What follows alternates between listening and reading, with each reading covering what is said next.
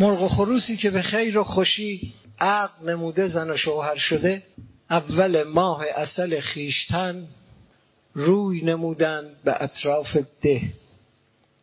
کارگزاری از ادارات شهر از بدی حادثه آنجا گذشت.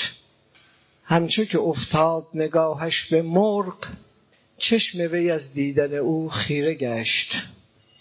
گفت که ای مرغ توپل خوشگلم. کشته مرا هیکل رعنای تو. جمله کپنهای من کارمند باد فدای قد و بالای تو. گر برسد بر بدنت دست من جان کنم ای مرغ به قربان تو. گاه خورم سینه چاق تو را.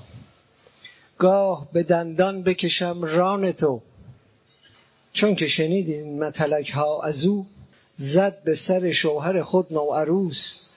گفت چرا بیرگ و بی غیرتی خاک دو عالم به سرت ای خروس. از چه به آن راه زنی خیش را؟ کاش که می مردم از این ماجرا. تو مثلا مرد منی بی وجود. او بخورد سینه و ران مرا. گفت خروس ای زن زیبای من. از سخنش راه کجا می‌برد چون که ننه مرده بود کارمند تخم تو را هم نتواند کرد.